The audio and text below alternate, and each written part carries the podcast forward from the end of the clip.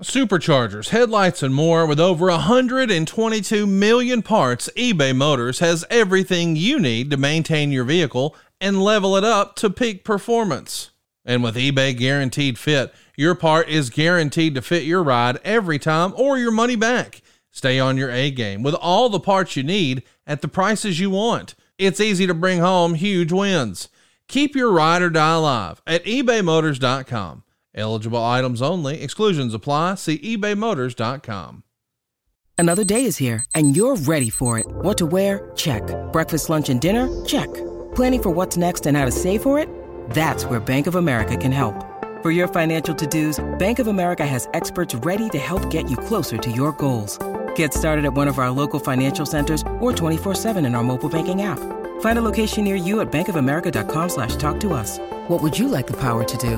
Mobile banking requires downloading the app and is only available for select devices. Message and data rates may apply. Bank of America and a member FDIC. Get rid of your credit card debt, get a lower monthly payment, and skip your next two house payments at SaveWithConrad.com. NMLS number 65084, equal housing lender. You don't need perfect credit or money out of your pocket to save thousands with SaveWithConrad.com. Find out how much money you can save right now at SaveWithConrad.com.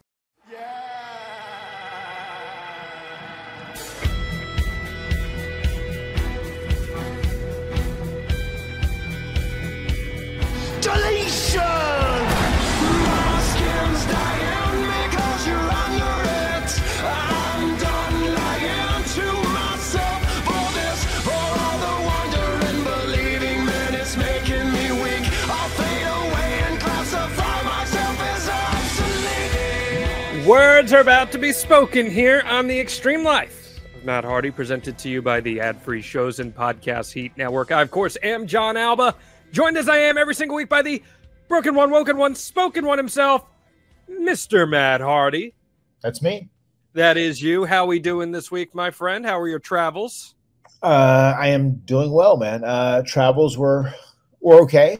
Uh, got in pretty pretty accurately as far as being on time, but a very very long weekend, but a very good weekend, a very very productive weekend. We actually uh, worked last Friday and Saturday at WrestleCon in Detroit, and uh, it was really cool because myself and Jeff we were like one of the most promoted acts there, but we ended up being the biggest selling act of the whole weekend, and that includes people like Sting and Bret Hart and Kevin Nash. So uh, it was very very cool that we did did big business there, good business. And then we traveled to New York City on Saturday night, and we had six hours, but it took seven hours to get everything done. And we finished everything up and, and made magic happen. So we had one of the longest signings we did, and we learned that we shattered their record. So we did almost 700 people there Holy crap. with the amount of uh, you know memorabilia and different things that we signed. Uh, It's the most action Wow. figures I've ever signed in my career for sure. Wow. Just a variety. Probably I probably signed 75 different action figures of mine Oh, my goodness. and and many of them multiple times. So it was Wow. it was wild, but it was really good. And uh, and, and now now I'm here in Columbus, Ohio, and tonight is uh the Hardys versus the Bucks of Youth. Yes, it is. It absolutely is. I'll get on that in just a second. I wanted to ask you about Jeff and GCW real quick here. That was a pretty cool little thing that happened this past weekend. Laid out Blake Christian with a twist of fate and then got to play a little bit of a concert, right? Uh, yeah, yeah. Jeff did that, and he ended up enjoying it. It was a, a good little experience for him, and uh, he he loves playing his music. I know you are a huge Oh, live music advocate. Uh, you know, so, so so Jeff loves that. It, it soothes his soul, and that's probably what he's the most passionate about in his life right now, doing his music gigs. And uh, and I love the fact that he is going out and doing these signings because they can kind of like tack on a live performance gig with it. Uh, it, it- and he's enjoying these signings too, so it's been great. It's uh, it's really been good just being the Hardy Boys uh, up and running again in 2023. It's been a, been a blast. Hypothetically speaking, it'd be kind of cool if maybe there was an Extreme Life of Matt Hardy live show for an hour, and then maybe the next hour was a Jeff Hardy concert. Hmm. Yeah. Think about yeah, that. I, mean, I like that idea. that could be kind of fun. Just something to put out there into the ether. We are live on adfreeshows.com right now. Um, Matt, Coach Rosie, he wants to know any word on you being at Starrcast? Uh, there's a, probably a pretty good chance I'm going to be there. I'm going to speak with Jeff, and and I'll I'll probably I'll probably have an answer today at some point. So uh, you guys will probably hear sooner rather than later. That's basically an AEW fan fest at this point, Starrcast. It's pretty crazy some of the names they got there. We got Aaron Sheen in here says, Hey Matt. We got your boy Josh Fields. We got your boy Ken Smock. Hello, Aaron. Hello, Josh. Hello, Ken. It is going to be a fun episode of the Extreme Life of Matt Hardy talking about Brock Lesnar. It's going to be a really unique discussion because I think a lot of people out there probably don't realize how intertwined in Brock's career you and your brother are, especially in the early beginnings. So it's going to be a great conversation. If you guys have any questions in the ad free shows chat, throw them up there. I'm going to get to one about Brock in just a second here. But let's rewind just a second here, Matt. Let's talk about the Bucks match. You got them coming up. This was set up in a promo that we saw mm-hmm. on socials.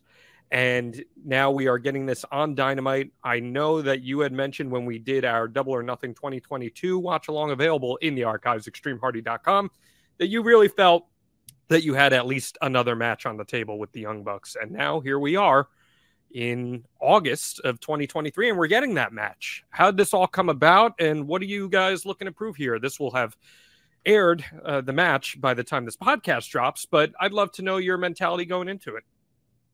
Uh, excited for it. Anytime we hook up with the Bucks, I feel like we both have really good chemistry with one another. We make uh, magic happen. We have quality matches, and I, I feel very good about tonight. Uh, excited for it, and I think I know I said I definitely had another match with the Bucks coming up, but I think we have many many matches with the Bucks left, and I think there's still uh, plenty of meat on the bone as far as a, a Hardy's Buck, a Hardy's Young Bucks uh, conflict going forward somewhere in the future. I, I, I feel like that'll happen again. So you don't believe this will be the last time we see the Hardys versus the Young Bucks?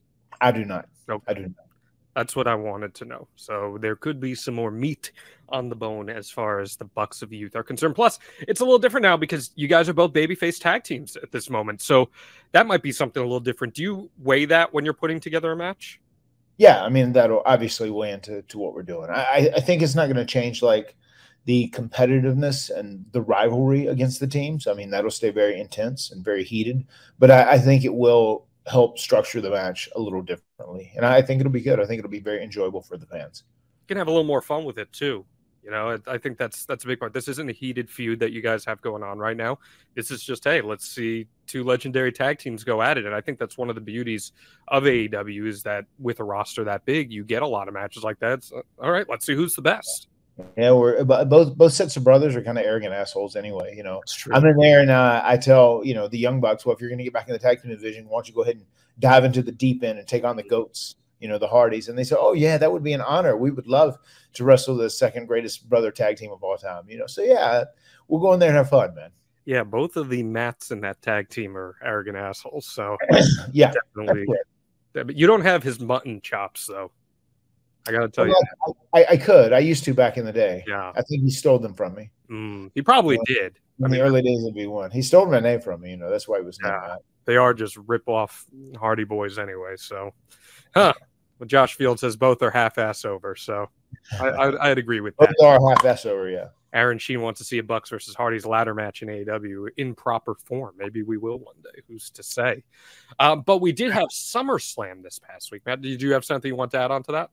Yeah, I was just gonna say one thing. I I, I think there is a, a point where we could get to a, a Hardy's Young Bucks ladder match, and I, I would love to do that. Okay. And also, I also wanted to bring up really quick. I saw the clip where the Bucks did Swerve's podcast just recently. Yes. Yes. And, and and I saw Swerve putting them over, saying that you know one of the most important things they've done were, was you know starting AEW, and they gave hundreds of guys jobs, you know, talent, production people, whatever it may be. And then I saw people on top of that saying, "Yes, the Bucks do deserve their flowers. The Bucks do deserve their flowers." And I saw Cheeseburger actually uh, quote tweeted the clip of them talking uh, talking to, to Shane Strickland, and I actually retweeted it as well. So that that was nice to see.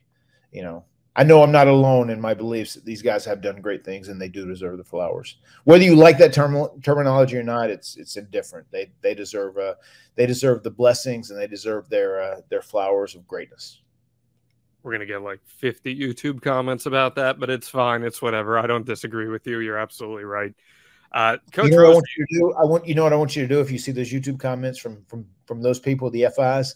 Delete, delete, delete, delete, delete, delete, delete, delete, delete, delete, delete, delete, delete, delete, delete. that's what I figured. All right. That's what I figured. Uh, code real quick. Rosie says Swerve has a big future. I love AR Fox with him. I'll tell you, man. I don't know how familiar you were with Swerve's work prior to AEW. I'm sure you've encountered him over the years at some point on a show every now and then.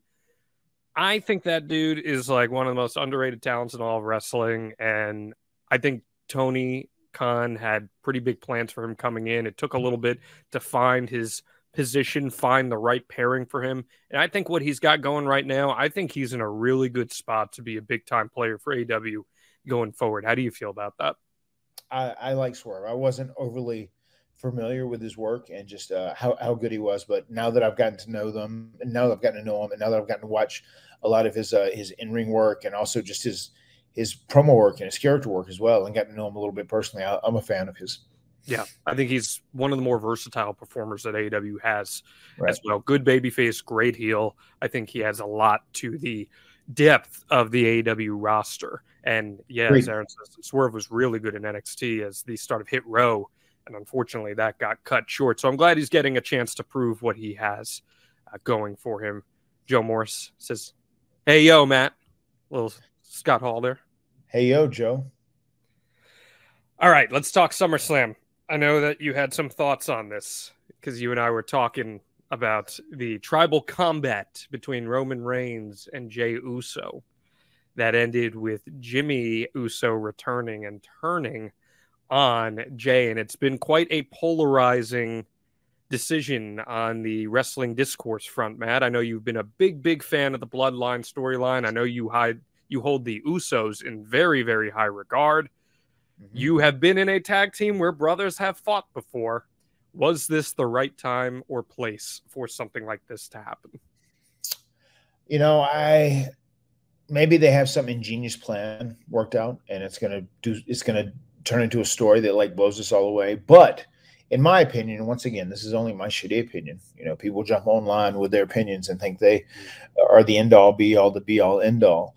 But I, I, I, I would have rather not seen Jimmy turn on Jey in the big scheme of things. I love the fact that the Usos had been such a such an important part of the story. I love the fact that they had each other's back, and I love that Jey ended up making the decision to step away from Roman and go with his brother, and just for Jimmy to come back. I mean, it's it's very WWE ish, right? You know, I once again, I don't know. Maybe they have something that is going to blow us away. I don't know, but I I wouldn't have wanted to split up the Usos because I think they're a great tag team. I think they're most valuable when they're together, as opposed to feuding against each other or having a big match on a big uh, PLE premium live event. They've done a good job of branding that because people say that now. They say it actually at signings and whatnot. But I, I would have rather seen Jimmy return to it and still have Jey's back in some way. And and I, I don't I don't know where I would have taken the angle. I haven't really thought about that. I try and sit back and enjoy it, like watching just as a spectator, as a viewer of the product. But uh, I wasn't crazy about the uh, idea of Jimmy betraying Jey and and joining by a couple of the Roman.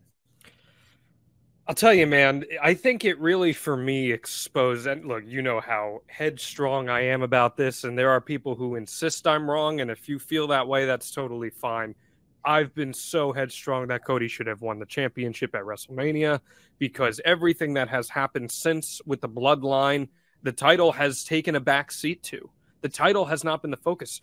Jey Uso wanting to beat Roman was about wanting to beat Roman and become the tribal chief. It was not about wanting to become the WWE Universal Champion. And I think that for that reason, the motivations here with this Jimmy turn feel very unearned and unwarranted. How had it been about Jimmy being like, actually, I want to be the tribal chief, and he doesn't help Roman, but he also screws Jey. Well, then maybe there's a little more of moving pieces to bite your teeth into, as far as I'm concerned. Now, that's me shooting from the hip and quote unquote fantasy booking. I'm not a huge fan of fantasy booking, but I just am a big fan, and we're going to talk about this with Brock here and Cody in a second. Actions have to be earned. A character has to develop with reason. And for me, this came across in the moment, and maybe they'll prove us wrong, as you just said, in the coming weeks. But in the Mhm. moment, it came across as doing something unpredictable for the sake of doing something unpredictable. Yeah, I mean, I, I and I, I, I, I totally get your point about seeing Cody winning the title there, and about how the the meat of the story that they were going to be doing going forward wasn't about the title. So if Roman had the title uh, or not, he was still the tribal chief, and that was kind of like the, the the the main nucleus of the story that we were using going forward. Um, so yeah, I, I would have been great with Cody winning there. Um, I, think they've done a good job in this thing he's done recently with Brock. It seems like it's been working for him, and again, Cody's still getting great reactions and and is working his way back up. You know, so you know, I, I don't know if this is the reaction they thought they were going to get whenever they didn't put the title on him. They were going to do this, you know, this this tangent program with Brock, and then maybe he goes back to Roman, does the deal. But but I think Cody still has to be the one to beat Roman when it's all said and done to to tie up that story the correct way and to and to really put Cody where he could be elevated to in the highest capacity. Cody is in such a unique spot right now, Matt, where I think, and this is crazy that I'm even saying this, but I think he's almost immune to booking right now. I think, regardless of what you do with him, he's just connecting with audiences so authentically and in a Mhm. very real, tangible way that I think he's like untouchable. I it mean, reminds me so much of John Cena. Yeah, I mean, well, there's some some guys that get to that point where they're, you know, they're bullet they're bulletproof, they're they're Teflon, you know, and like that was that terminology we used on Jeff and I many many times, especially in our most over babyface days in 2000 2001, because they knew they could beat us and nobody gave a shit. They would still pop just as loud for us. They would still be going nuts the next week we came out, you know. So it's uh it's a blessing and a curse to Mhm. be bulletproof or Teflon. And that's great that Cody's in that area. That's like best case scenario for anyone looking to have a prolonged wrestling career. and Aaron wants to know your thoughts on Brock sort of breaking character and shaking Cody's hand, which was a real holy shit moment. So, for those who may not have seen it, they had their third match here in a program where Brock broke Cody's arm and took him out for a period of time, and it was a vicious feud. They have a really good match, in my opinion. And then at the end, Brock shakes Cody's hand, raises it, endorses him, gives him a hug, and gets out of Dodge. Triple H said afterwards, as did Cody, that that was unplanned and they were not expecting that. What does that say about Brock, Matt Hardy? Because we can use that as a pivot point into our Matt fact in this episode. Yeah, I, uh, I I dig that. I dig that Brock is Brock is such a beast. I've said this many, many times. He's legitimately the most uh, badass athlete I've ever been in the ring with. So he is the real deal through and through and through. If you get in there and you touch him, uh, and you've had any sort of athleticism, you've dealt with athleticism, you know how real and how genuine and how unbelievably explosive he is. So the, the fact that he is cool with coming in and being a badass and like murdering people and doing whatever and beating up people and breaking their arms, but then at the very end of the program, put over this guy and then go take some time off and like endorse him. I think it speaks volumes about him realizing where he's at and also just being being there for the greater good in the big scheme of things, you know, not not being selfish. And it's one of those things too where it makes me think. I, I wonder if that was legitimately done just in the heat of the moment, or if that was just something they were talking about doing, and they said we'll just act like it wasn't, Mm, you know, wasn't going to happen before or ahead of time. I could see, I could see that happening either way. I'm not sold on either, actually. I'll tell you, watching it, Cody's reaction, he seemed genuinely taken back by it, but maybe he's just a really good actor. Who's to say? Uh, but either way, Cody's now been endorsed by John Cena. And he's been endorsed by Brock Lesnar. So I think that's pretty significant as he tries to climb the ladder here and become the WWE Universal Champion. All right, Matt, let's get to it. I want to hear your Matt fact. Please hit us with it.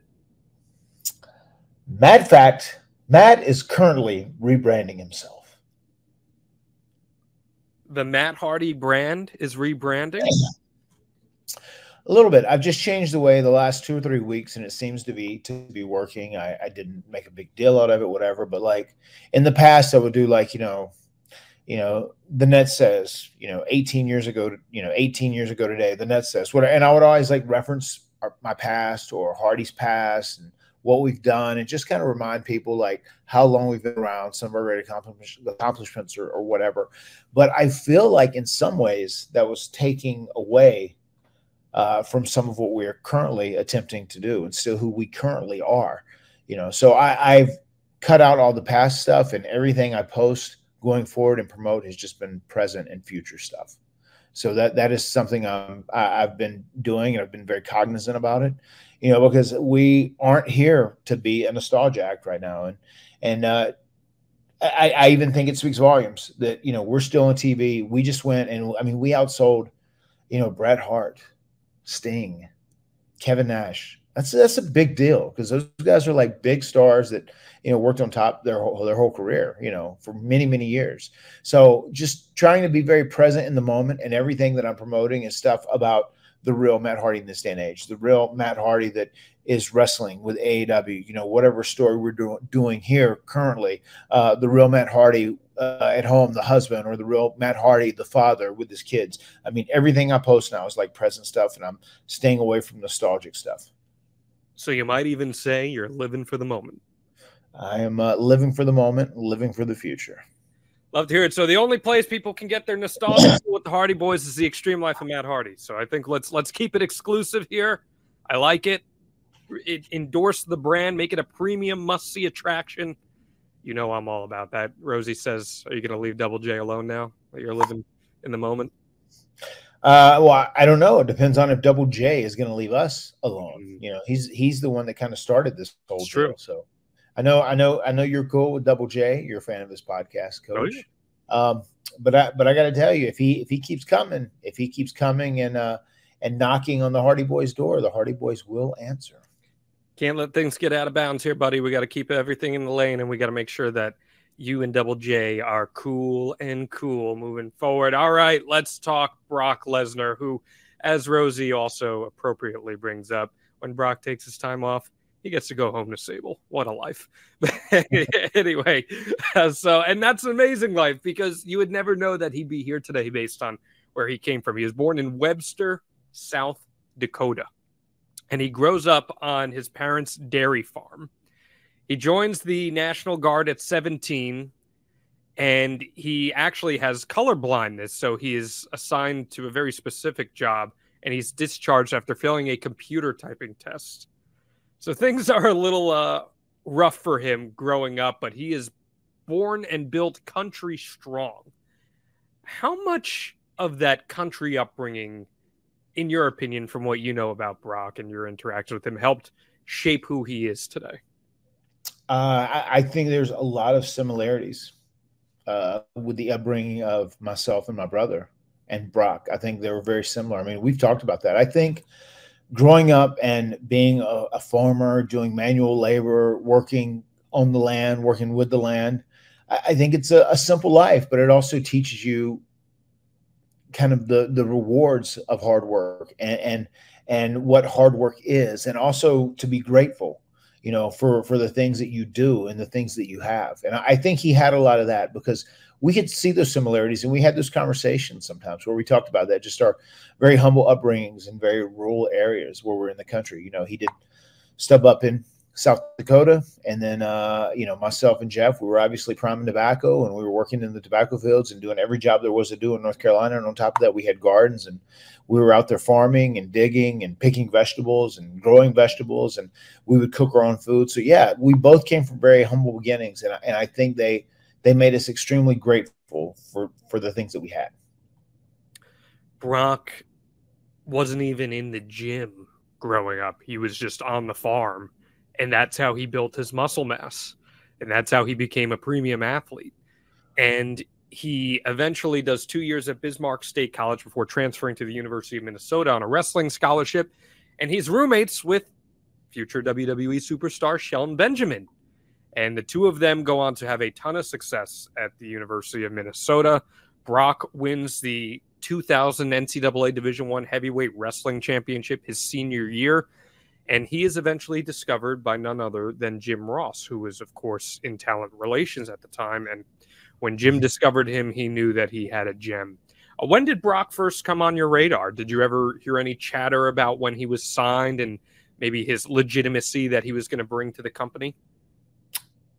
he first came on my radar when I heard about this behemoth, you know, in OVW that was doing a, a shooting star press. You know, a guy that was a, a monster, a monster, you know, a crazy physical specimen doing the shooting star press. That's when I first became aware of Brock, and I remember seeing clips of it. and I was like, "Holy shit, this is incredible that this guy's doing this." I look at Brock Lesnar and knowing Jim Ross's taste, I don't think you could design a more fit athlete and potential recruit for a guy like Jim Ross than Brock Lesnar. Did you ever get a taste for the type of talent that JR had his finger on the pulse of at the time? I mean, J- JR loved guys that were like legitimate athletes that had proved themselves in legitimate athletic competitions, whether it was wrestling or football or whatever else it was, you know, especially when they just, you know, they screamed athlete through and through and through because he's such a, a big fan of football, for one, and collegiate wrestling as well.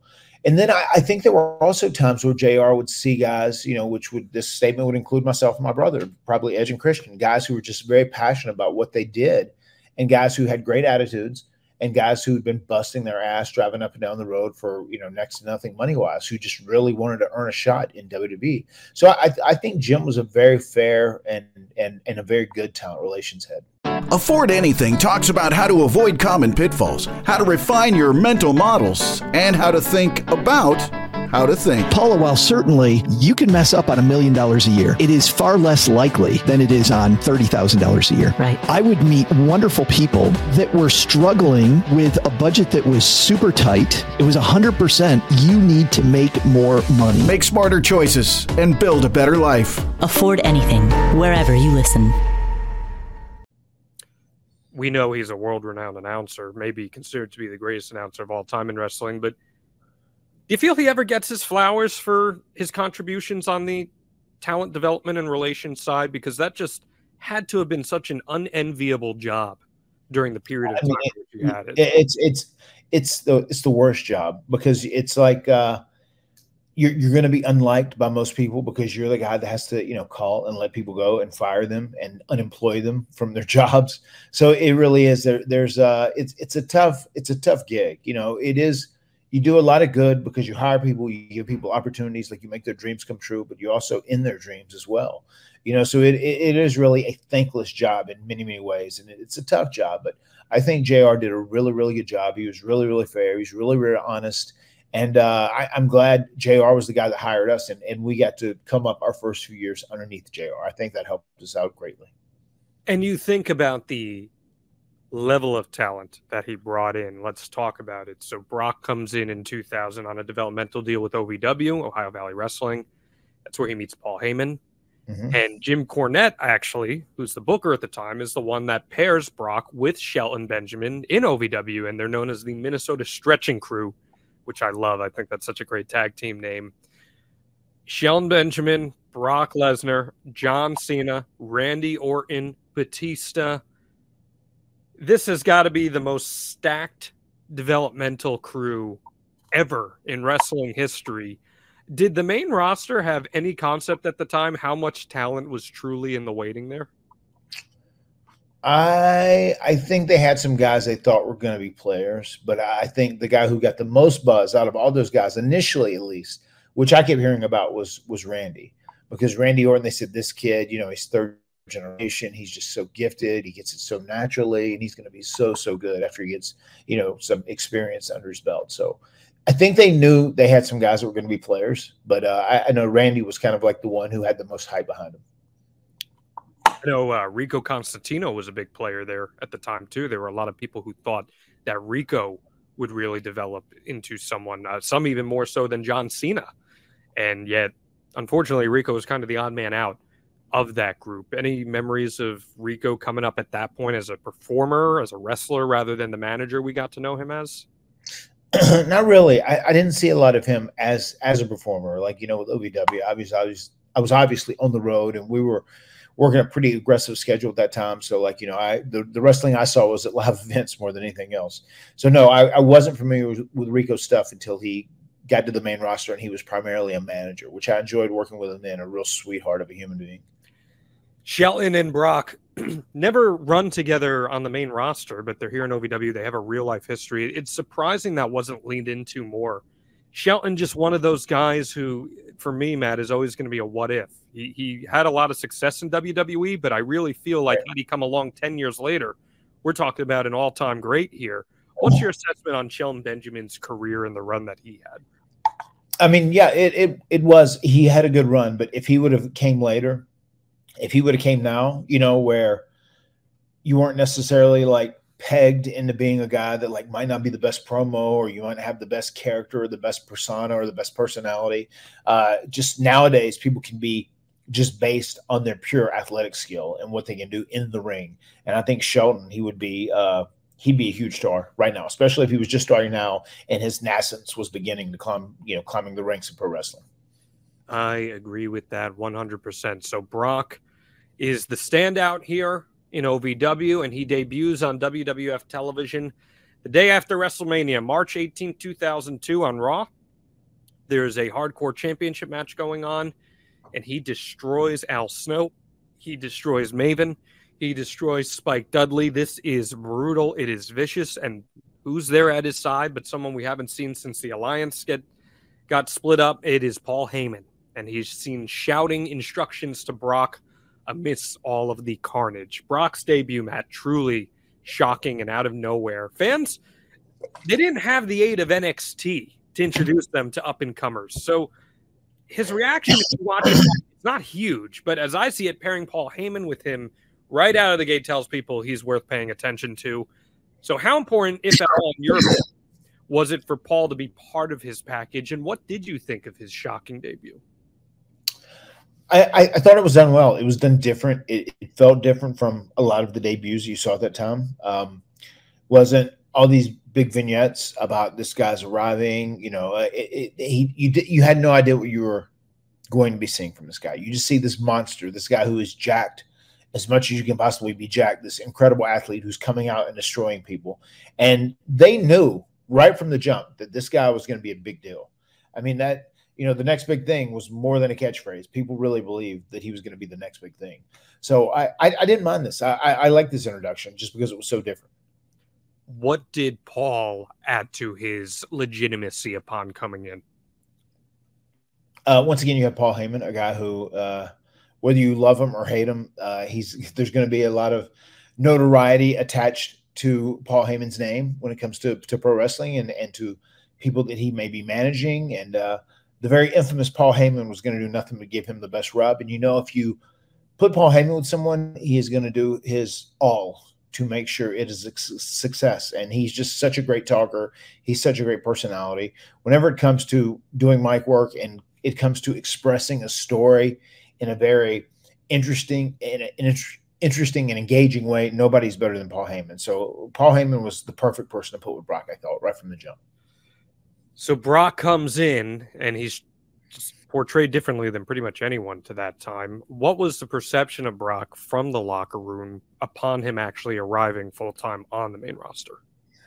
I, think everyone was cool with Brock. I mean, Brock was ve- once again very humble and and very appreciative of everything that people were doing from him. I mean, he had didn't have an ego. He was uh, grateful to be getting that opportunity. He was grateful the guys were selling their asses off for him. And yeah, Brock was Brock was a pleasure to work with. Everybody liked him. So is he more? Give me some percep- perspective here because Brock is kind of a mysterious figure for a lot of people. Is he really soft spoken at the time? What what's his general cadence and nature like as he's coming up here super young? I think twenty five years old at the time. I mean, especially at, at this time, and I'll also say too, uh, Je- Brock reminds me of my brother in many ways. He's a very private person, hates social media, hates being in the public eye, not about that, just wants to do whatever his craft is, whatever he wants to do to enjoy, you know, his art. I, I think he would show up, he would be very kind, he'd be very grateful. He was appreciative that he was getting this opportunity. He was uh, very appreciative of the guys that would work with him, guys that would sell for him, guys that would work hard to put him over and make him look like this legit monster. And he was just just very low key, man. He was just like, cool. Well, happy to be here. Yeah, we'll do this. You know, we'll do that. It'll be great. Wasn't demanding. Wasn't you know one of those guys who's like, no, it has to be this way. It's going to be that. Wasn't like on the edge of his seat. Just very laid back, very chill, very easygoing. I feel like when you see a guy like Brock looking like how he does, carrying the presence he does, even at that time, it's got to be like a locker room sellout at the monitor. Just seeing this guy, what he brings to the table. Were people backstage captivated by his general likeness in any way? Uh, I, I think people were probably interested to see where this guy was going to end up landing in the big hierarchy of things.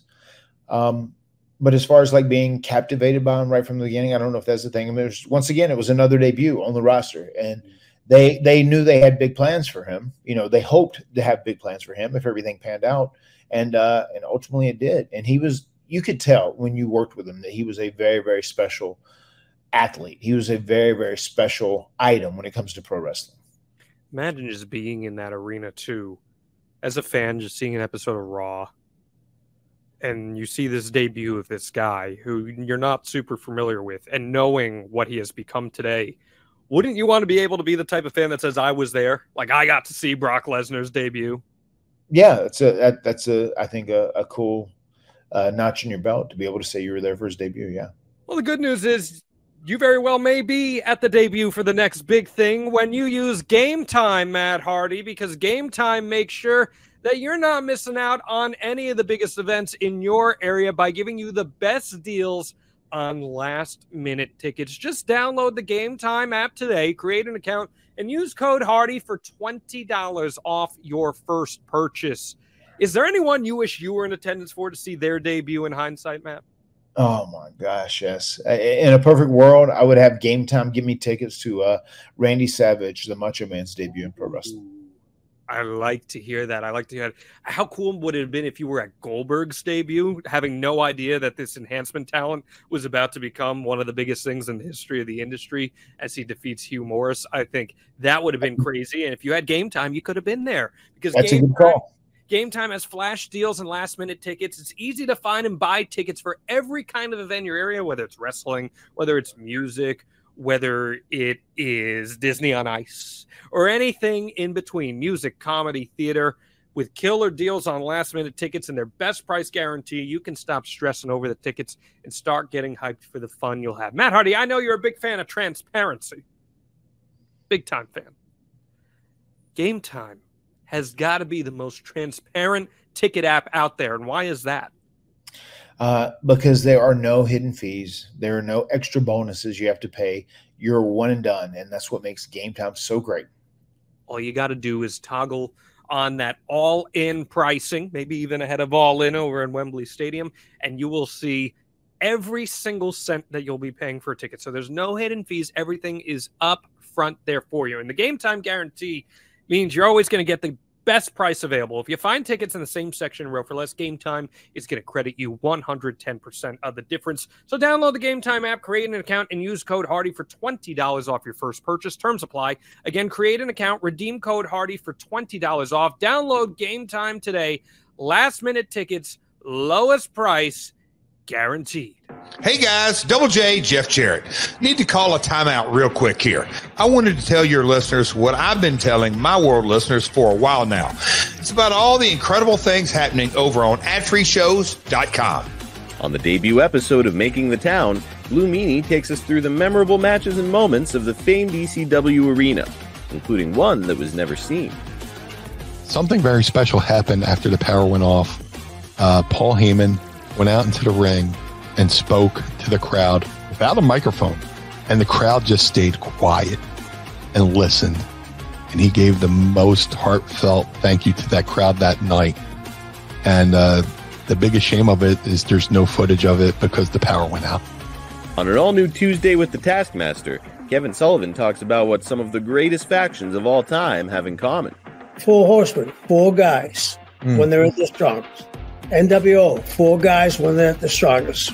And then Bloodline, four guys. But they also had a manager, each one of them JJ, Eric, and Paul E.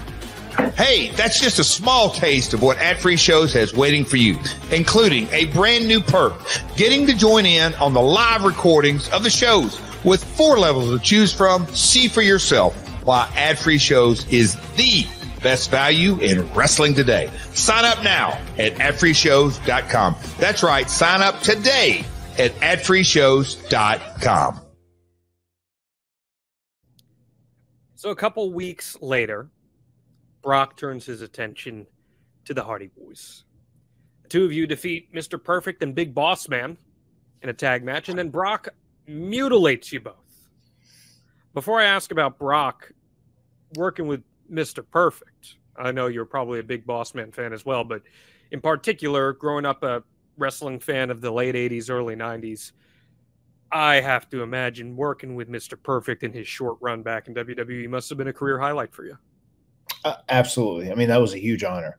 We were Curt Hennig was one of my guys when he first came in and was doing the Mr. Perfect gig. Like we loved the vignettes, we loved the character. I was here for it, and then the matches he had were so great. Like his classic with Bret Hart was so good, and we he was one of those guys. We were very upset that he never got a, a proper WWE World Heavyweight Title run because we thought he was certainly deserving of one. Yeah, it was a it was a great honor to work with Mr. Perfect, and and I enjoyed being around him too. He was a very fun guy to be around.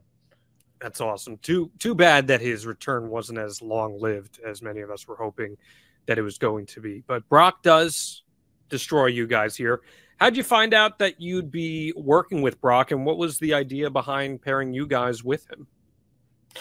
we knew we were going to be, uh, you know, that Brock had attacked some people. We knew we were going to be in there and and suffer Brock's attack in the ring, his random attack, so to say.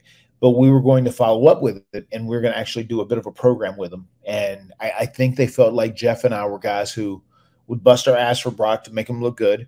Uh, and we could take whatever kind of bump, which was going to make him like a very dominant special athlete. But they also trusted us, and they knew that we wouldn't take liberties with him, and we would like be very fair to him, and we would both work for the greater good in the building of Brock Lesnar. Who's they? They is just Vince. They is uh, the people that are the booking team at that time, who are putting together the show and architecting it. That they were they they knew that we would we would work our hardest to to do what they wanted with Brock. I guess what I want to know is who is telling you that? Who is the person saying, "Hey, we think you guys are two people who can really enhance this guy and work with him"? Who's delivering that message to you? Uh, whoever our producer was, it could have been Michael Hayes coming down. Oh well, Vince thinks Vince is going to put him with you guys. He trusts you guys. He know you, you he knows you guys are going to work hard. You won't take uh, advantage of this guy being a new young guy. You'll go out and you bust bust your ass and you'll do all you can to make this guy look like a million bucks because Vince really does see this guy as the next big thing. And I remember coming back even from the first beat down, or then when we did the deal where he attacked us again and we ended up coming with the chairs. I remember coming back through and Vince said, "Thank you very much, thank you very much. That was great." He was super happy with it, you know. Okay. So Vince never directly told you, "Hey, like you guys are going to be the ones who are trusted with this," but that was a message that was passed down to you guys. Yes. Okay. And you, from what you just said, made it pretty clear that it was well known that Vince thought that Brock Lesnar was going to be face of the company material. Yes. Okay. Yes. So from the very early goings. From from day one. Okay. I mean, he, you you you look at Brock. That is Vince's. That's Vince's wet dream. You know that is that is that is what Vince wants. A big ass guy who is just as tough as hell. Uh, just Athletic. no, yeah, and someone who isn't complicated. Someone who's very easygoing to work with, especially at that stage of his career, right when he was starting. Right, you know, he, he was just he, he was precisely what Vince wanted in a pro wrestler. I've always Big, set out at airports. You know, you when he walks through a crowd, Brock Lesnar looks like something fucking special. You know, he he really does. He stands out as a very special human being, and uh, on top of that, he was a special athlete. So he he was Vince's wet dream, no doubt. I've always felt like Vince and Brock have had a contentious father son style relationship over the years. Yeah, we'll we'll get into some of the more semantics of it later. But did you pick up on anything like that? Uh, I mean, at, th- at that time they didn't, but later on down the road, yes, of course. I mean, like, you know, pro wrestling is not an easy is not an easy business. It's very tough between the abuse your body goes through and between all the wear and tear and you know the traveling and just the hours and you know it's just there, there's no set schedule and just having to deal with fans and being a public figure.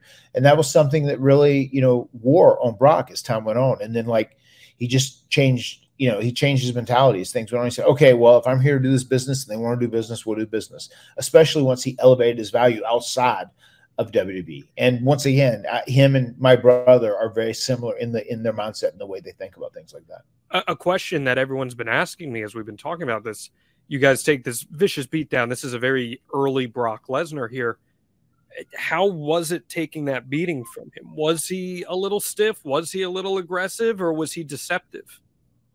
Uh, he, he was very aggressive. I mean, he laid stuff in, but he was also very, very safe too. That's one thing I can always say about Brock is, I mean, there's guys who can lay stuff in and it's there. You, pro wrestling isn't ballet. You're going to get hit.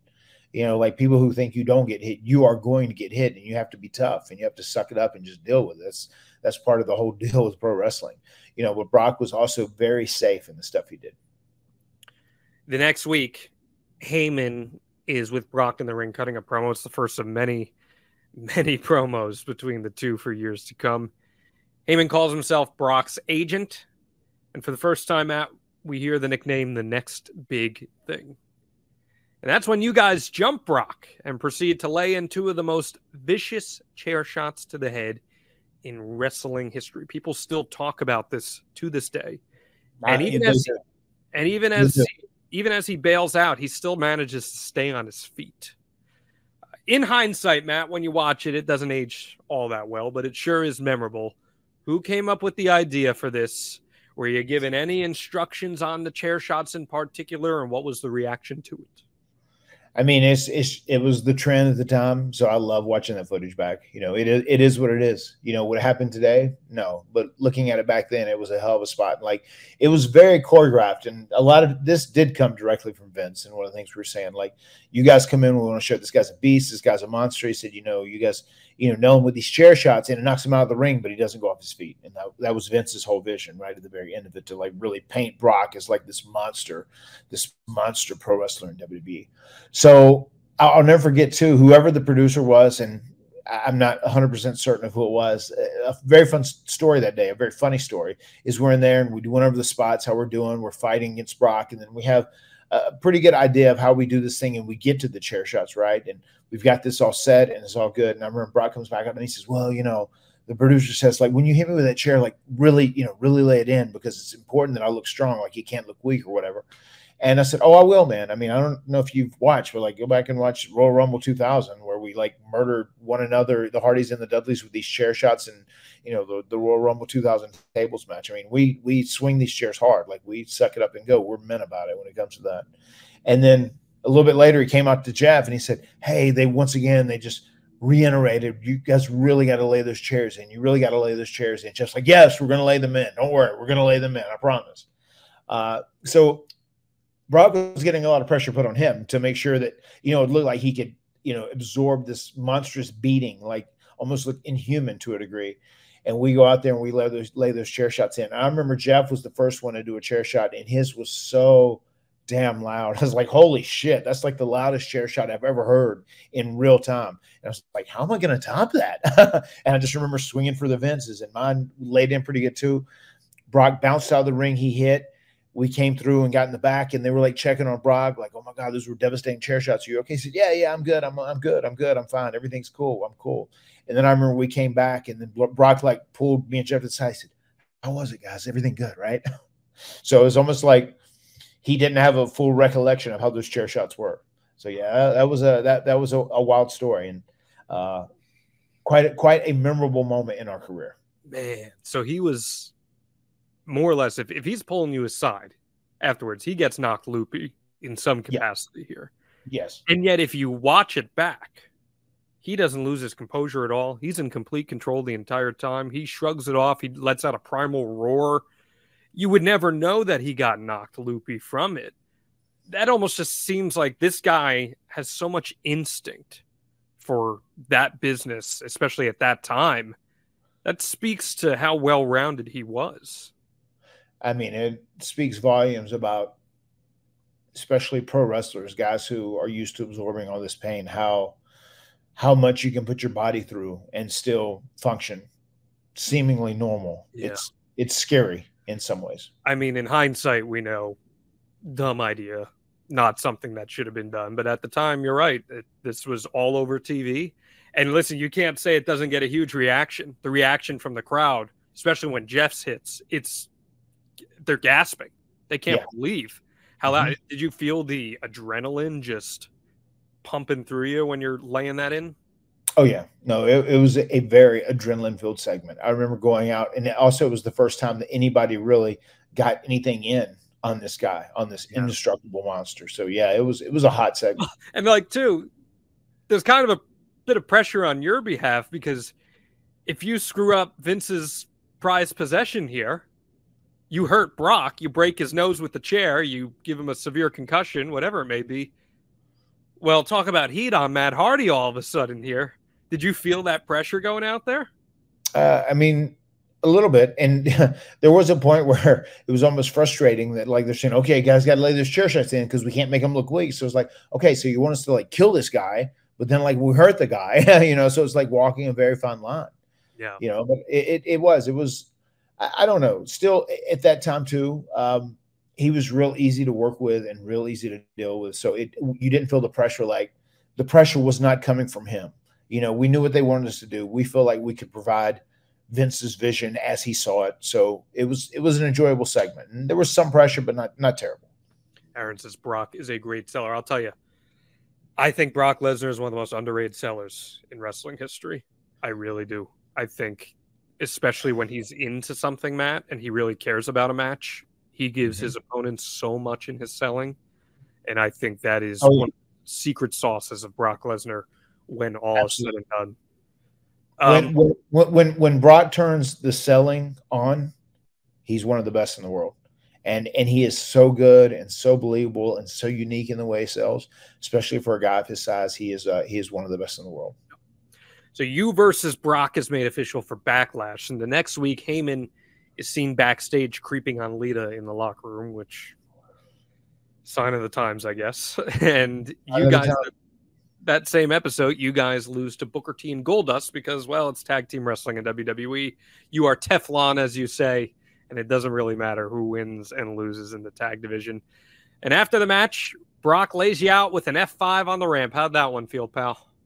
Um, that that was tough. Uh, it, it was he did it as safe as he could. I landed as safe as I could, but it was it was hard. I mean, you were, you know, that was still great. You were landing on, so it was it was tough.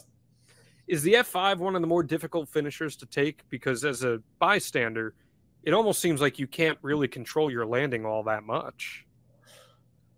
Uh, a, a lot of it depends on how the guy how the guy throws you. You know, when when it, depending on how you get thrown. I mean, if you're thrown off where your body is level, then you have a pretty good opportunity to control yourself as you go downward.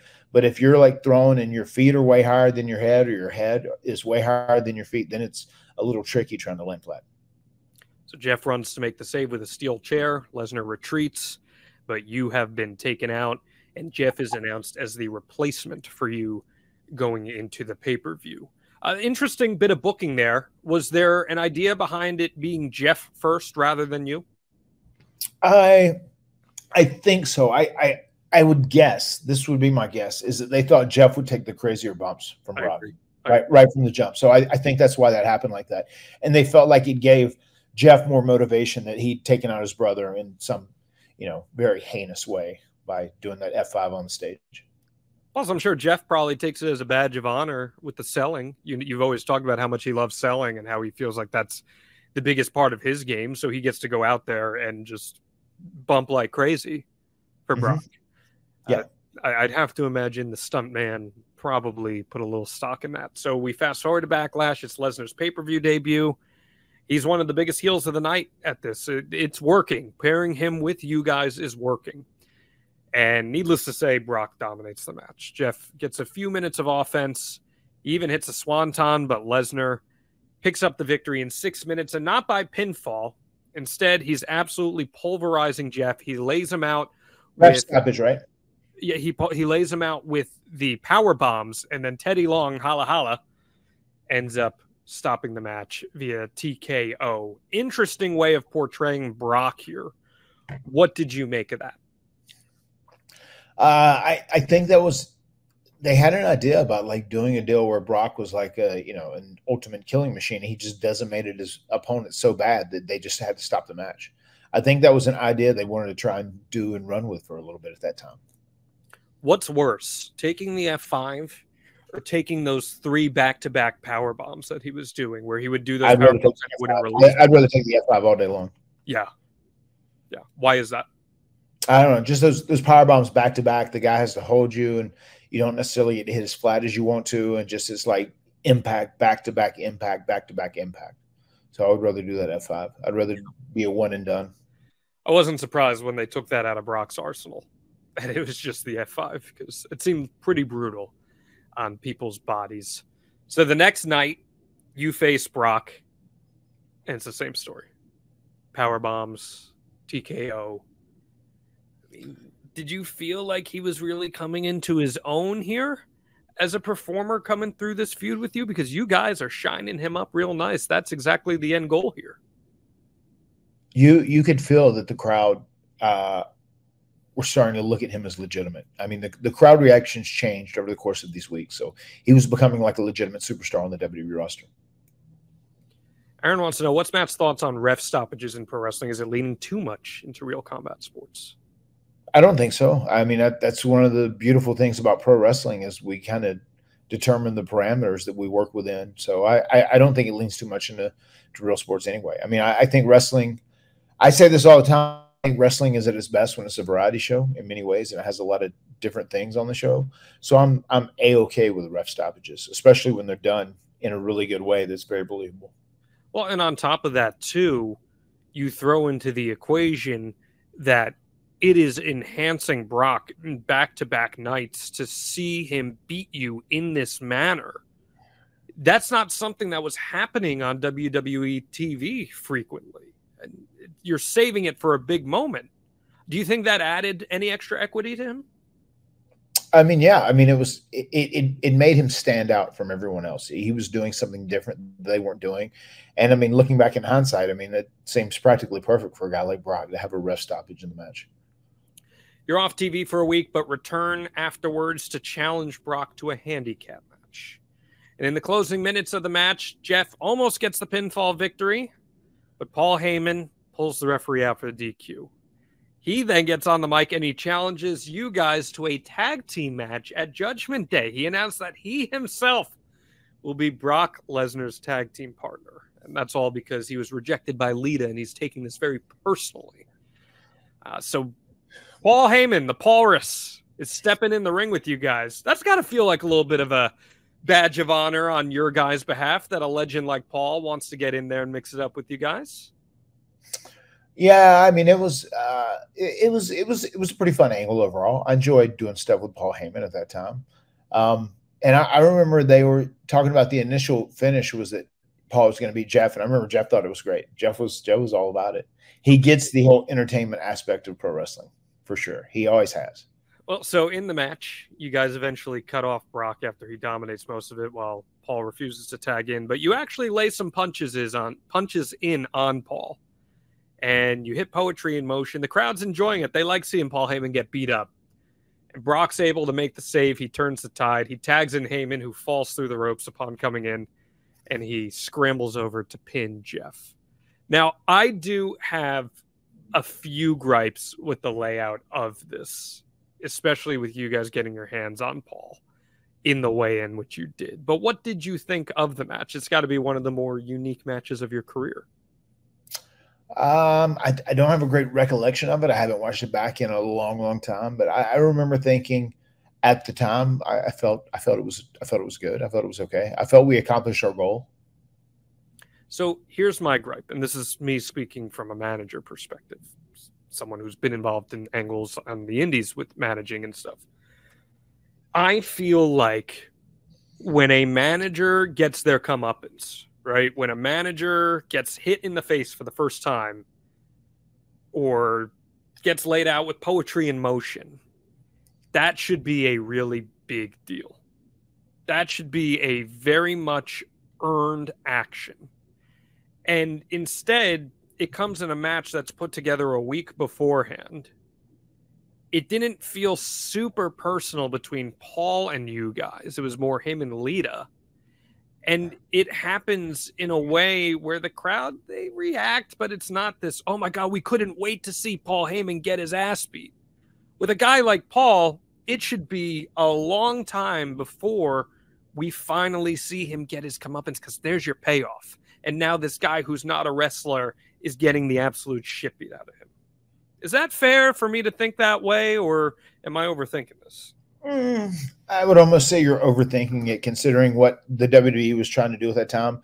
I mean, the the whole, uh, you know, the whole concept behind our program together was ultimately for Brock. You know, this thing with Paul Heyman was just supposed to be just something that was thrown in just to you know help Paul Heyman get heat to go along with Brock moving forward. You know, so it, it's it's one of those things. I felt like if it'd been a main angle, I feel like you're what the points you brought up. If it's like a main main angle, and the whole point is like these guys are having like a competitive rivalry with these other guys. Eventually, when they get their hands on the manager, it's a big deal, and then they get their comeuppance or whatever. But I feel like, you know, the whole point of what we were really doing was once again to keep moving Brock up the roster. So at the at the end of the day, that like wasn't as as big of a deal or thought about in that, you know, was thought about in that capacity as well, far as that's like my point, though. But that's mm-hmm. my point. My point is that if this was just for the sake of enhancing Brock, why are we even wasting time getting Paul involved with this? Let's save that for a much bigger feud with Brock, where Paul Heyman is costing the babyface in a main event match, and that's when we see Paul get his comeuppance. Why are we wasting this a month into Brock Lesnar and Paul Heyman being put together? I mean, I just feel like they did that for the enjoyment of the crowd because Paul had just given us so much shit during the, this this whole time. Paul was the one that's you know uh, he had Brock, you know, he stuck Brock on us and had Brock attack us, and then we fought back and we did this, and then Paul's doing creepy things to a member of Team Extreme and all this stuff, whatever, you know. So I just feel like it was the comeuppance for the Hardy Boys to get their hands on Paul. I feel like that's why that was probably pushed in there because I, I'm I'm also pretty adamant that is just how Vince wanted it as well if uh, if my recollection serves me right. He, he wanted Paul to get in and like get his ass beat a little bit, where it looked like we were going to beat Paul and like win that tag team match. You think Vince likes seeing Paul Heyman get beat up a little bit? He loves it. I'm sure. he, he he loves it. Especially knowing their history. I'm sure it was something he very much enjoyed. Hey, listen, man, when you're a manager, you got to go all in if you're going to do a match. You got to get in ring shape. I'm, I'm experiencing that right now. I'm trying to get in ring shape, Matt. And you know how I'm doing it?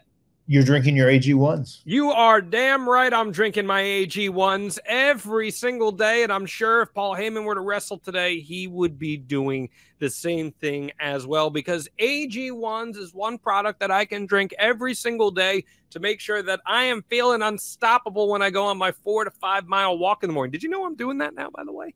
I'm walking Uh, four to five miles. I love to hear it. So Yeah. you're you're you're preparing for that in ring return, huh? That's right. We haven't even announced it yet. So there's a little tease for you because I got to get ready, man. I got to make sure my hair doesn't get messed up as well. And while AG1 doesn't help me with that, it does make me feel like I will be ring ready because I am getting comprehensive nutrients for whole body health. AG1 replaces your multivitamin, probiotic, and more in one simple drinkable habit we know that people will go to the drugstores, they'll go to the vitamin shops, they'll purchase all these different supplements. How convenient is it for you, Matt Hardy, that AG1 is all in one?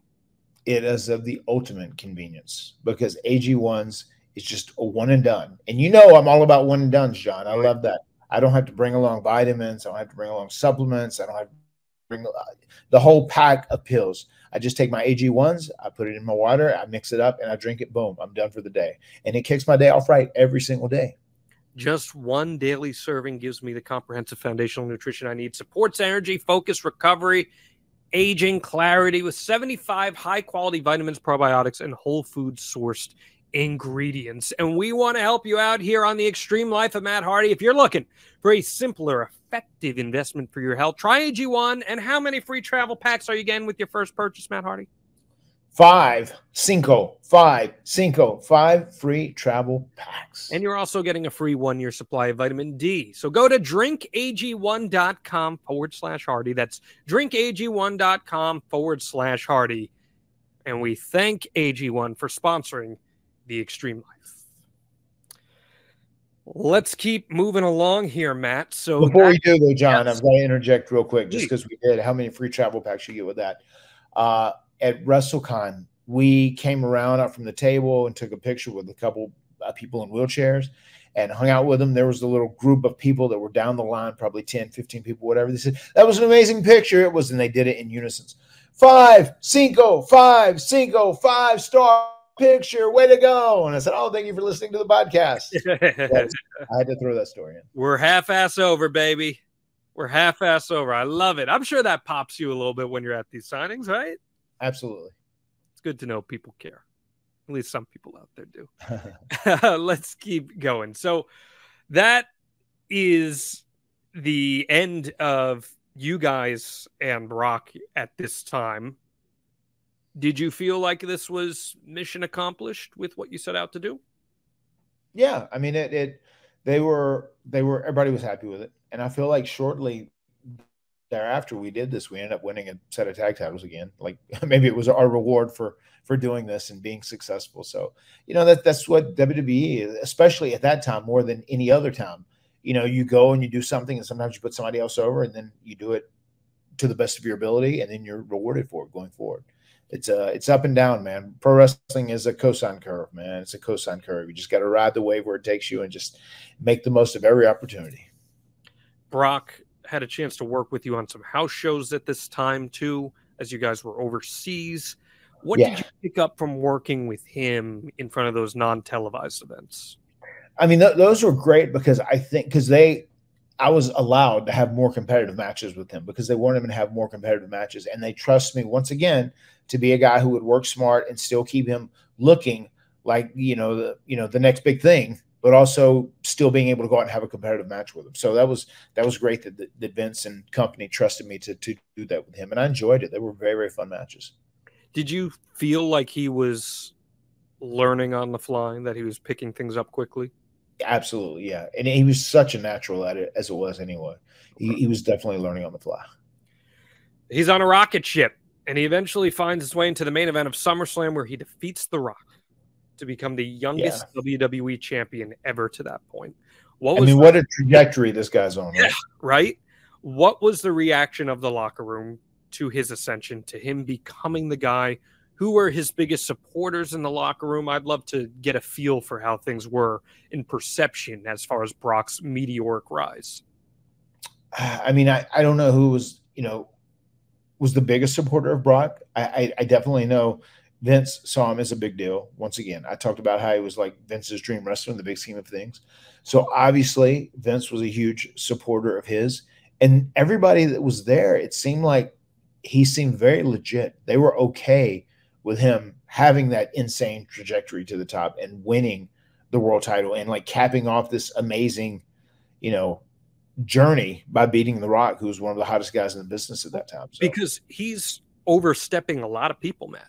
oh, of course, He's overstepping you. He's overstepping a lot of other people who have been there longer. They're trying to fight for that top prize. Even even looking back in hindsight, though, he deserved he deserved to, to be there. He he was a guy that was going to make money, and he deserved to be there, and that was a good call by Vince. And that was a sentiment that most people shared. Yeah, Sometimes talent's just undeniable, right? absolutely. I mean, he, he's a, he's a special talent. He's a very very very special talent. You get a chance to work with him shortly after a couple of times as you're doing your transformation into V1 after Survivor Series. You tell him that he wouldn't have lost to Big Show if he just had more Mattitude. And when you say this to him, he throws you through a wall. It's a pretty memorable segment on SmackDown at that time. Who came up with the idea for that? And did you notice a difference in him at that point in November versus when you worked with him in April?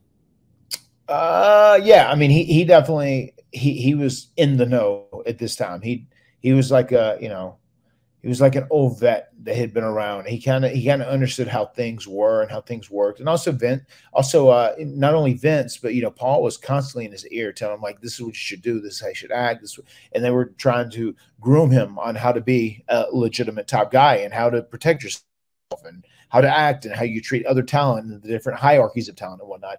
So yeah, it was it was cool. It was cool doing that. I remember that was a very memorable moment. It was fun and it was very fitting for a Matt Hardy version one as well. And I don't even know if you had this in the notes. I don't think you did, but we did a deal where at WrestleMania 19, when he went to do the shooting star press, you know, half-ass land on his head, and fortunately wasn't hurt, and they ended up ending that match, whatnot.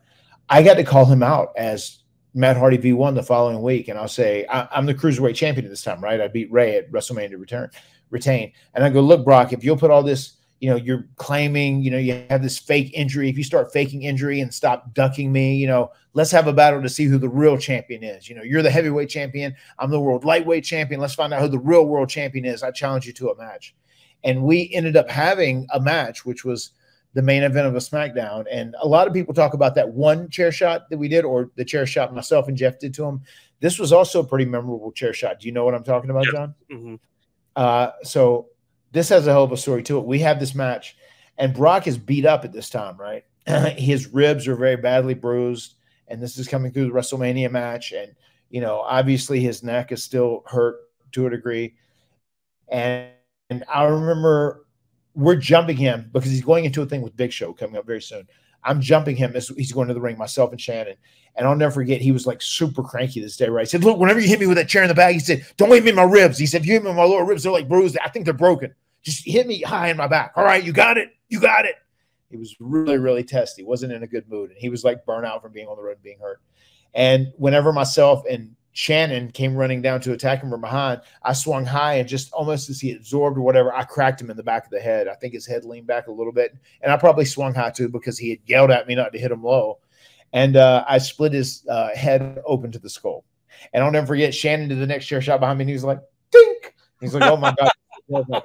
and I remember throwing him in the ring and he did this thing where he threw us together. Shannon and I were holding him. He threw us together so Show couldn't get him and got rid of Show, whatever. We came back. Now, keep in mind, we have like a short segment and then I'm going to face him. He comes back and he's like, what the fuck? Oh my God, are you? Are you kidding me? Fucking uh, what? What just happened out there? And he's mad. And I'm like sitting there and said, I'm sorry. I'm sorry. And I remember Finlay said, calm down, calm down. We're gonna go talk about this. We're gonna go talk about this. And I remember he took them took them off for a minute. And we had a spot that we are gonna do at the very beginning of the match, me and Shannon, where Brock goes to the ring first. And now he still does. We don't talk to him anymore. We kind of had what we are gonna do together in the match, but now he's irate. You know, he is just he is irate. He is fuming. And he's going to the ring. Shannon and I, we're going down, we're jumping. Said, All right, you ready? Let's go both attack him at first before the bell rings. And then I was going to say, let's go. And then we start running. And then Shannon slides in the ring and I stop short. And then he beats up Shannon right from the jump. And I'll never forget, Shannon Moore came up to me and said, Hey, man, can can we change the, the beginning of, of that match now? Can Do I still have to go in the ring and face him first? I said, No, man, you're going to be my whole litmus test for this. Like, I'm going to see how, how bad I'm getting my ass whipped first and foremost. Uh, so I, I'll never forget, uh, he went out there, head just still bleeding like crazy. Uh, we went in there. We had the match, very stiff, uh, very aggressive the whole while, but still very safe. And we got through it. And we spoke to one another afterwards. He went to the hospital. He got stapled up and stitched up. And I talked to him afterwards, and we were cool. But that was a very tense moment. You know, whenever I did that and nailed Brock, and he was back there fuming, just so so. Uh, uh, he was so irate. I can't. It's hard to put into words Did he have an understanding of what happened? Yeah, he he did later. I mean, he was just he was just living the moment, man. And and I get it. I get I would have been mad too. Uh, especially, you know, if, if that happens. But you know, he he he did. He got it and like we were we were all cool after that. But man, uh, it was one of those things. I laid in that chair shot and he, he caught him right right in the bottom of the head and split him all the way to his skull. And then he did that match afterwards. It's like, I mean, because I'm I'm saying this too. Like I can take care of myself, but if this guy wanted to murder me, being the badass athlete he is, he could have murdered You're me. screwed. Yeah. But but but fortunately, everything was good, and uh, you know. It was one of the stiffer matches of my career. Very, very aggressive. I had a UFC fight with Brock Lesnar, so to say, out there, but but I got through it okay. The shooting star press spot at WrestleMania where he nearly kills himself. Probably one of the more scariest spots you're ever going to see. And it's a miracle. Pro- honestly, probably only walked away from it because of how he trains and how he's built. Uh, what was that like backstage and everyone saw what happened to him that night? scary very very very scary. I remember there was a one point afterwards once we knew he was okay. And uh i remember ron simmons who i love. I do so many comic cons and stuff with ron now and it's always great to see ron simmons. But i remember he said i don't know man. I told that guy man he said you know he was listening to show him too much man. Down at ovw they had they had this big monster out there flipping out. And he went in there? And he flipped out. He flipped out he flipped out and he would he would hit me with that all the time when I would be doing something with Brock or whatever, especially when I was like, I want, don't let him flip out. Don't let him flip out.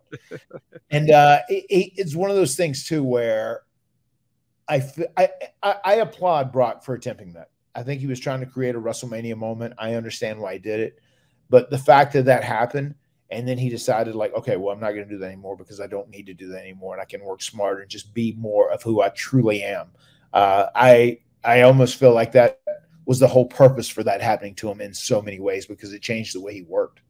The rumor and innuendo is that he didn't even want to do the spot, and that John Laurinaitis pretty much needled him until he accepted the fact that he'd be doing it in the match. And you can, I mean, you can see when Brock's up there. If you watch the spot, he's got shaky legs. He hasn't done it in a while. He's not feeling comfortable up there.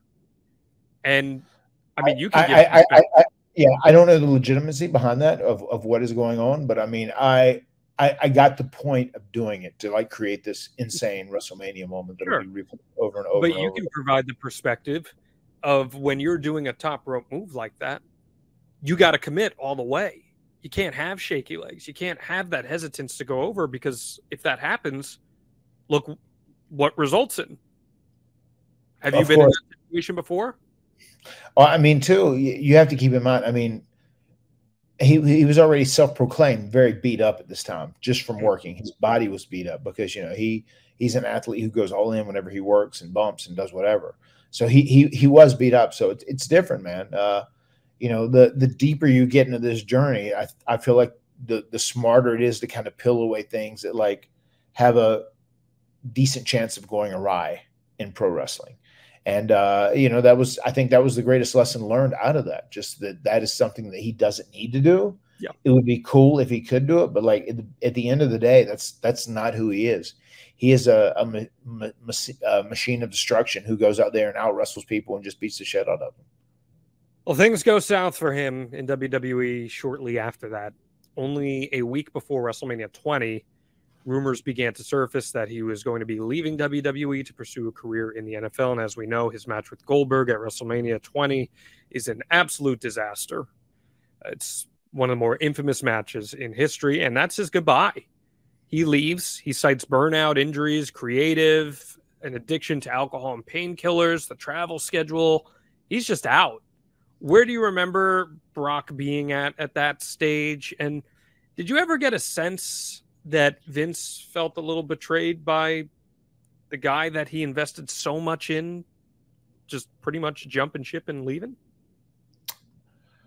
I, I I'm not sure how Vince felt, uh, but I, I do know that Brock was legitimately burned at that time, and he was just he was ready to go. He was ready to leave.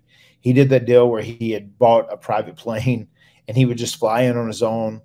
Uh, he would fly out as soon as he was done doing whatever it was doing. I know he was trying to do a, a set number of dates, and he was just trying to get through the remainder of his contract. And, and once again, it was very much a reminder of how much he would be like my brother, especially if my brother gets burnt out in a scenario.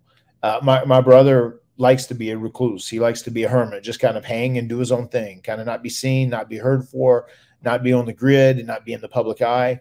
And Brock was really like that at that time. You know, once in a while I'd interact with him and talk and shoot the shit, whatever, because we always got along fine. But he he was definitely burnt out and he was definitely ready to go. And I remember too thinking, especially around that time, that was what 2004, 2005 ish. 2004.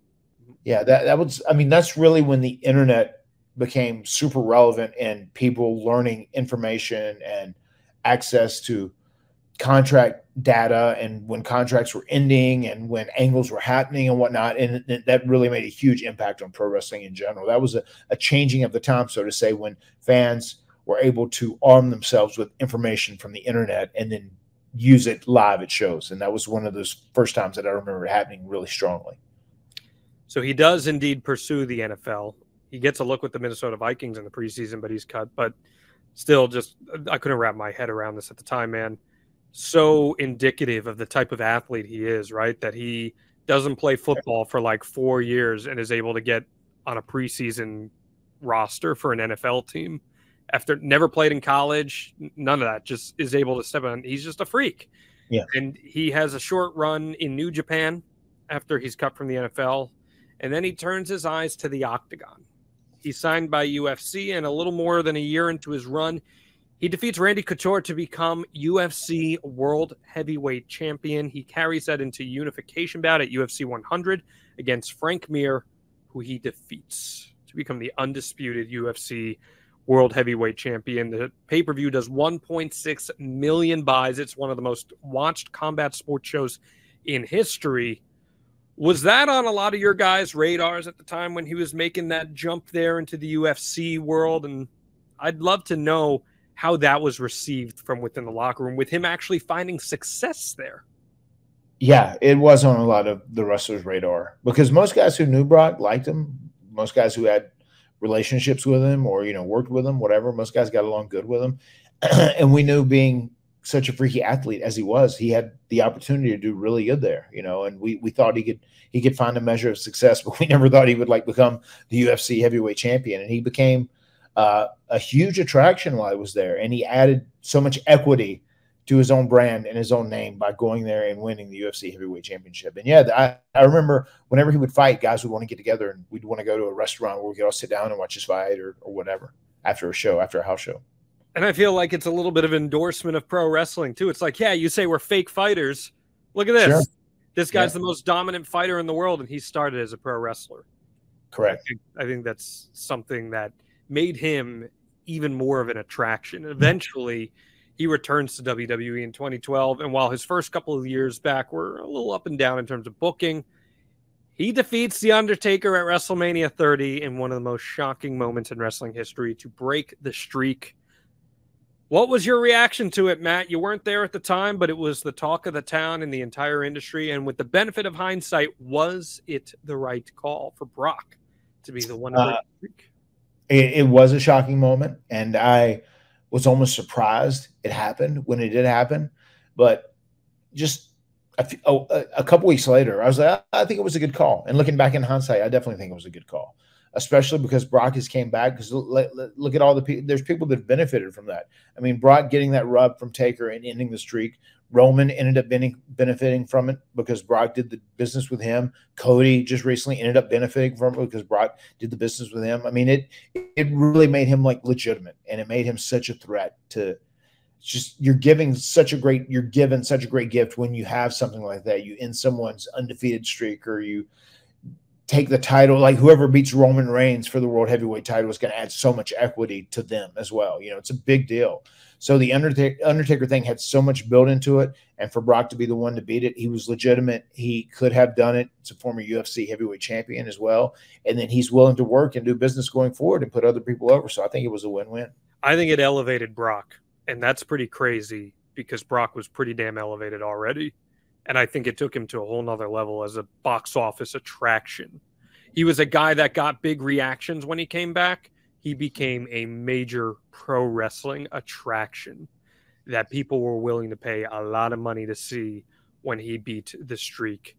Uh, he then goes on to have a pretty polarizing run, mostly as a heel, where his matches mostly all follow the same formula. He gets rid of his move set from his first run. It's primarily just punches, a Kimura lock, some German suplexes, and F5s. He's gone from TV for months at a time while still champion, and that changes the whole way WWE books championships. How do you feel about that period of time, especially as you saw it firsthand upon returning to WWE in 2017? I, I don't mind it, uh, especially how he changed his arsenal. You know, where he was doing uh, wrestling, UFC stuff, beating people up. I think coming off a run as a UFC champ, I'm I'm cool with that. I'm way cool with that.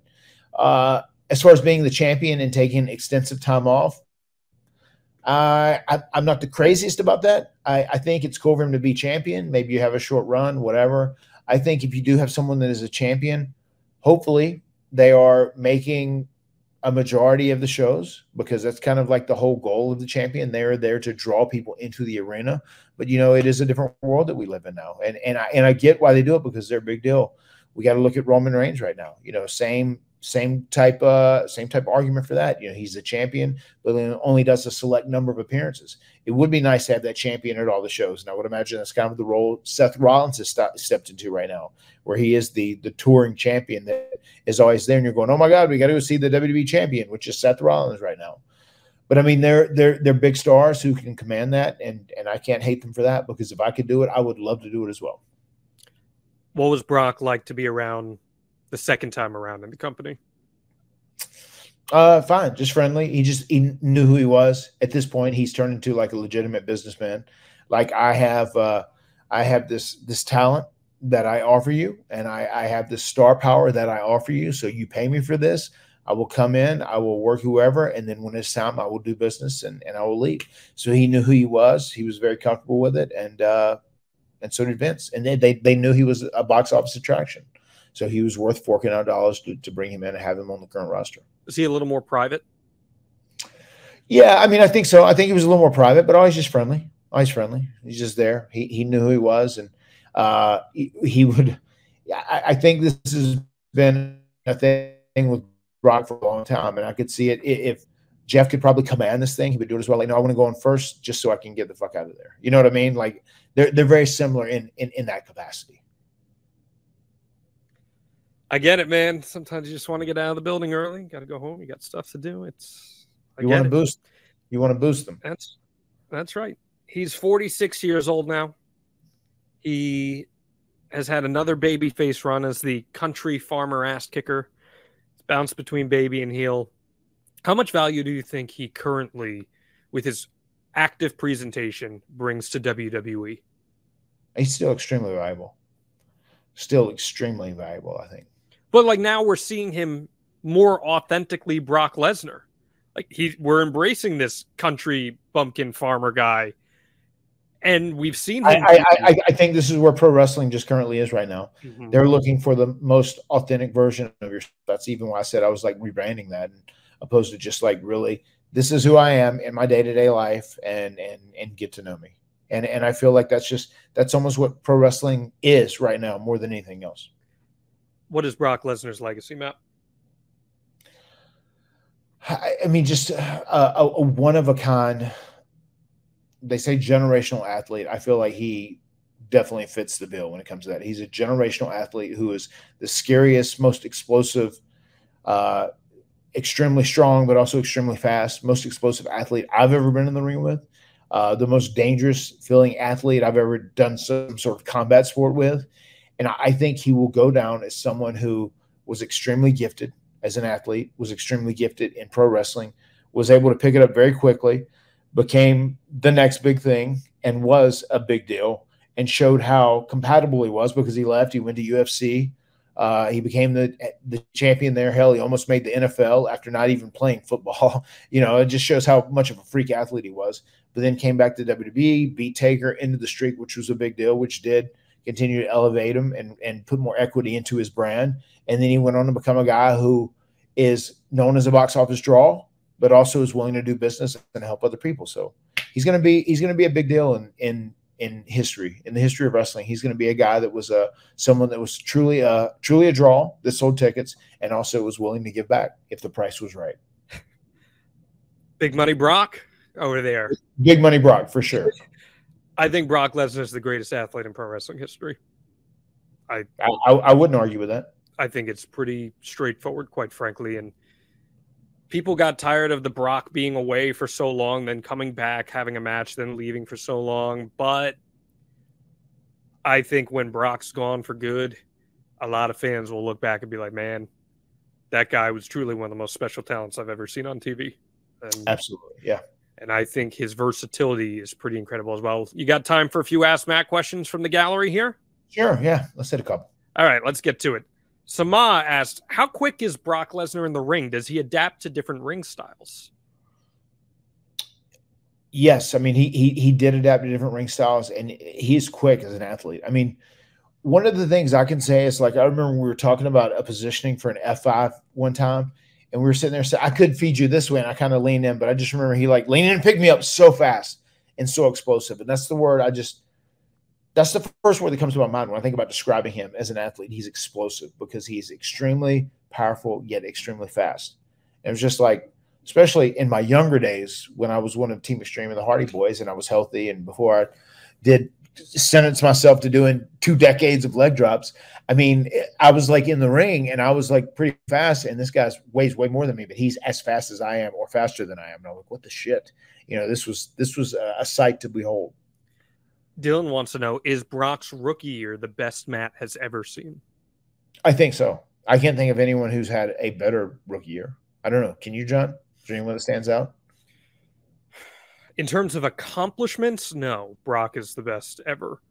Um, I think you could maybe argue in terms of picking it up. You could maybe put Kurt in that conversation. Him and Kurt probably neck and neck, but I still think the way that Brock elevated and rose in such a short period of time, it's Yeah, I, I- would still, I'd still have to go with Brock. I can't think of anyone who accomplished what he did in such a short amount of time. Brock be, or Kurt became champion within a year though, which is right up there. So, uh, but yeah, Brock. I mean, I, I think it's pretty hard to argue against that. Uh, Michael, were you just a little worried about wrestling with a young and not so inex? Pardon me. Were you just a little worried about wrestling with a young and not so experienced Brock Lesnar? Uh, I wasn't at that time. No, I mean maybe I would think differently now because I, I I'm more concerned about my health and well being, uh, and and and how I'm gonna be able to take things and how this guy's gonna protect me or be safe with me. But but back then I wasn't, and he was he was very careful. He was always very safe. So I I I, I feel like whoever did the majority of his training right from the jump in OVW did a really good job. Fun one from Adam here. Would you rather manage the clean shaven next big thing Brock Lesnar as Big Money Matt, or would you rather team with today's off the grid crazy lumberjack Brock Lesnar as broken Matt Hardy? I would rather team with uh, the off the grid lumberjack Brock as broken Matt Hardy without a doubt. Broken Brock would be kind of fun. Yeah, I'd like I just do all that I can to say things in promos that would make him break, make him break and crack a smile. Well, and that's what I love about his current run is that he has shown a sense of humor. He's shown some personality, and that's stuff that we never really saw from Brock when Paul Heyman was there with him. Right. I think that helps elevate him as a performer even today. He's continuing to evolve. Uh, Brad asked, did Matt and Brock ever talk about food? Odd question, but I can only imagine the diet back in the day to now for Brock. Uh, no, I, I I never really got into that conversation with him. Uh, besides one time we saw him at a at a Cracker Barrel, and uh, I think we were both eating the grilled chicken tenderloins. That's probably that's probably the extent of our food conversations. I feel like Brock has quite the diet, quite a bit of protein in that diet. I mean, I'm I'm sure I, I'm sure he he's all in on it. I'll have to cook Brock a steak someday. Uh, SZSJWS666. When you and Jeff were told that Heyman would be the one pinning Jeff, did that rub you guys the wrong way in any kind of way? And was Brock humble and respectful of your knowledge when putting that match together? Yeah, Brock was always humble and respectful during that period. And uh, no, it, it didn't rub Jeff in the wrong way at all. Jeff thought it was going to be Jeff thought it was going to be funny. He was he was he was here for it. And last question here comes from Sean. What do we need to do to get Brock in AEW? Uh, I I would say like uh, the gimmick that the Butcher and the Blade play on TV. They say like they're they're hitman. They're guys who go out and they'll whoever's willing to pay the biggest bucks, so they'll go work for that guy and then take out the competition or whatever. That's what Brock is. Brock knows his value. He knows his worth. So I guess uh, I guess Tony Tony Khan would have to shell the big bucks, you know. But we, we'll see too. I, I would I would guess that Brock ha- feels uh, a bit of a, an allegiance to Vince, and I feel like he he feels pretty faithful to Vince at the end of the deal because he feels like Vince is taking pretty good care of him. So I could see him being a WWE lifer. But uh, if Tony was going to somehow procure Brock and he was going to come to AEW, he would just have to shell out the big bucks. Give me three AEW matches for Brock. Three AEW matches for Brock. I'd love to see Brock and Kenny Omega. Mm-hmm. Um, I'd like to see Brock and Wardlow. Okay. Um, and I would like to see Brock. I would. I don't know if I want to say that. Um, I, was- I was gonna say Bro- Brock and Satnam Singh. I would almost want to see that just for the, for the novelty of it, and see Satnam Singh take an F five. So I'll go ahead and throw it out there. It's a little personal now for you with Satnam after uh, he did he deleted your spinal discs. He, he, he he yeeted and deleted me. He did yeet and delete you. Um, I agree with one of them, Kenny for sure, hundred percent. Brock Kenny, huge match. Gonna give you two others. Ready? Orange Cassidy, because Orange Cassidy and Brock, I think, would have an unbelievable match. Mm, I think Orange would pull so much out of Brock personality wise in a match like that.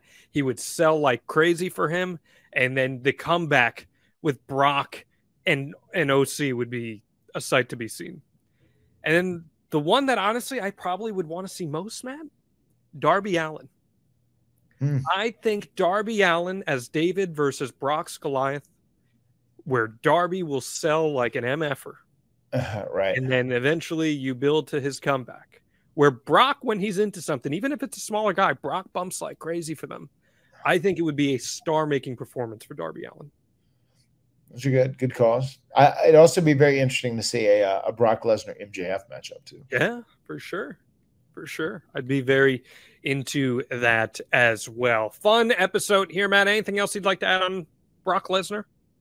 No, I'm good, man. We've uh, a fun discussion. Fun looking back at uh at the the the time and space that I've spent with Brock Lesnar over the years. It's pretty crazy to think how much time you have indeed spent with Brock Lesnar, especially in the early goings, and people don't necessarily think about it. Next week, you ready for this one? We're going to do something very different next week, something Boy. we have not really ventured into at all on this podcast. The only time we really talked at length about TNA and Impact on this podcast was during the Becoming Broken series. But next week on the podcast, we're going to take a deep dive into your one year run in 2011 in TNA. And there's going to be some pretty interesting stories because you were at a very unique point in not just your career, but your life as well. And I figure we'll get some sort of insight into some of the things that you were going through at the time. What kind of tease can you give us for that episode? There's a lot of interesting details. That was a that was a very formative year in in my life for sure. A lot of a lot of lessons learned uh, about how to kind of keep it between the lines, you know. So yeah, it's going to be an interesting episode to say the least. I love when we talk about real things on this podcast, and I have a feeling next week we will be getting into that conversation as well. And we really enjoyed everyone who tuned in to this particular episode on adfreeshows.com. Top guys, top gals, thank you for your support. Adfreeshows.com is where you get the Extreme Life and Matt Hardy early. And you can also join us at advertisewithhardy.com. Promote your business to the extreme, get it out in front of thousands of listeners and viewers every single week. Just head over to advertisewithhardy.com. Matt, I'm not going to keep you anymore. I know you got a big match tonight to prepare for, so good luck to you, my friend. Anything else you'd like to say to the Extreme Life faithful? Thank you guys for tuning in each and every week. We uh, we're very grateful to have you here. The words have been spoken. We'll see you next week right here on the Extreme Life of Matt Hardy. Delete.